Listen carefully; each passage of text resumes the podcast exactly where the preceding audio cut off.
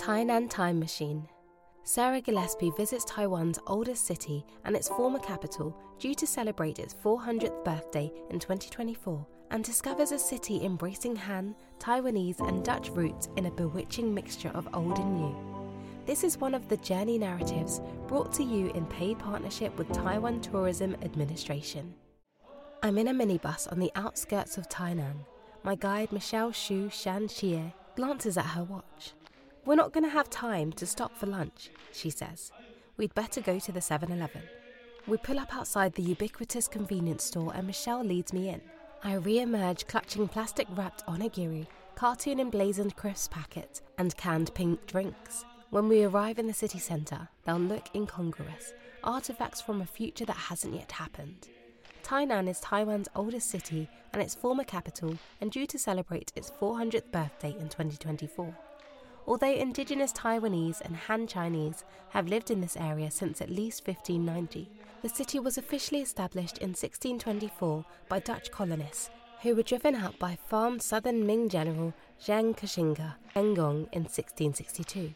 Koxinga's portrait now dominates the exhibition hall at Chikan Tower, which stands on the ruins of the 17th century Dutch built Fort Provintia. After showing me the exhibition hall, Michelle leads me through a vase shaped archway, below faded wood transoms, and past red brick walls, which she tells me were cemented with a mixture of brown sugar, sticky rice, and ground oyster shells. We look down onto the grounds with their manicured hedges and a koi filled pond bordered by nine bixie, mythical dragon turtle hybrids. Each one bears a stone stele recording the events of Lin Shuangwen's rebellion against the Qing dynasty in 1787 to 1788. It was not to be. After his defeat and capture, Lin was executed in Beijing. So it goes in the Tainan time machine, back in time, then forward, then back again at the gate of Confucius Temple, established in 1666 by Koxinga's son. Another stone stele warns us to dismount from our horses before entering. The complex was once a centre for Confucian studies, the first school of Taiwan, says Michelle. Here and there, pinboards flutter with yellow notes, good luck charms pinned by students hoping for good grades. Every 28th of September at 6am, a Confucius memorial ceremony takes place at the temple's Dacheng Hall with ritual dances performed to mark the great philosopher's birthday. During the rest of the year, visitors can see the ancient instruments used in the ceremony. Michelle showed me polished dark wood zithers, bamboo panpipes, and dense bronze bianzhong bells. In keeping with Confucius frugality, the complex is modest in decoration. Not so for Guangong, the red faced Chinese god of war and wealth, who has an entire temple dedicated just to his horse.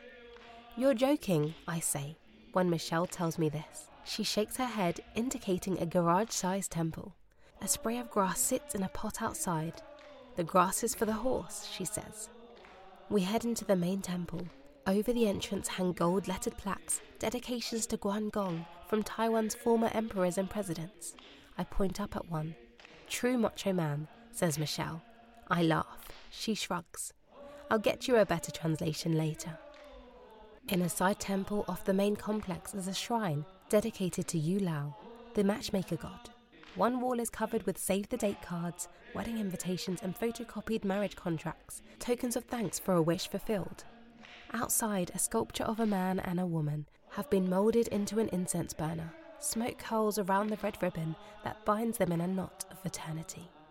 Wedding planning is too much work even for the gods, as we leave the temple, we pass their assistants working at antique desks and surrounded by charts and calendars. These are the professional day choosers who select the most auspicious date for weddings and other celebrations based on birth dates, lucky numbers, and the Chinese zodiac. After a quick mango juice stop at the photogenic Ai Guozhang, a juice bar operating out of an 80 year old former hardware store, we head for dinner at Shu Ju, the restaurant received a Michelin Bib Gourmand for its seven course traditional Taiwanese banquet, all made using local and seasonal ingredients. Michelle and I dig into oysters topped with chili sauce, glossy pork belly, and sea goo milkfish that flakes apart in the mouth. The setting, a restored 1840s mansion with nostalgic film posters and glazed tea caddies, inspired from the diner's a hushed reverence. The only sounds heard are the tapping of chopsticks and the clink of blue and white porcelain cups. Our final stop is Shennong Street, one of Tainan's best preserved, dating back to the Qing dynasty and now home to boutique souvenir shops and artist studios. I walk down the joss scented lane, bobbing lanterns cast their pinkish light on scarred walls and stained wooden shutters. Even here, there are shop sized temples, miniature icons lighting them up like little skyscrapers. I see a pot of grass outside one temple and smile in recognition. There's the occasional jolt of modernity, a scooter leaning against a wall, a group of lads on plastic chairs laughing at a game show. The city seems intent on reintroducing me to the real world of tomorrow. I ignore it, choosing to spend my final hour wreathed in incense, basking in the glow of this Taiwanese time capsule. Find out more on the official Taiwan tourism website.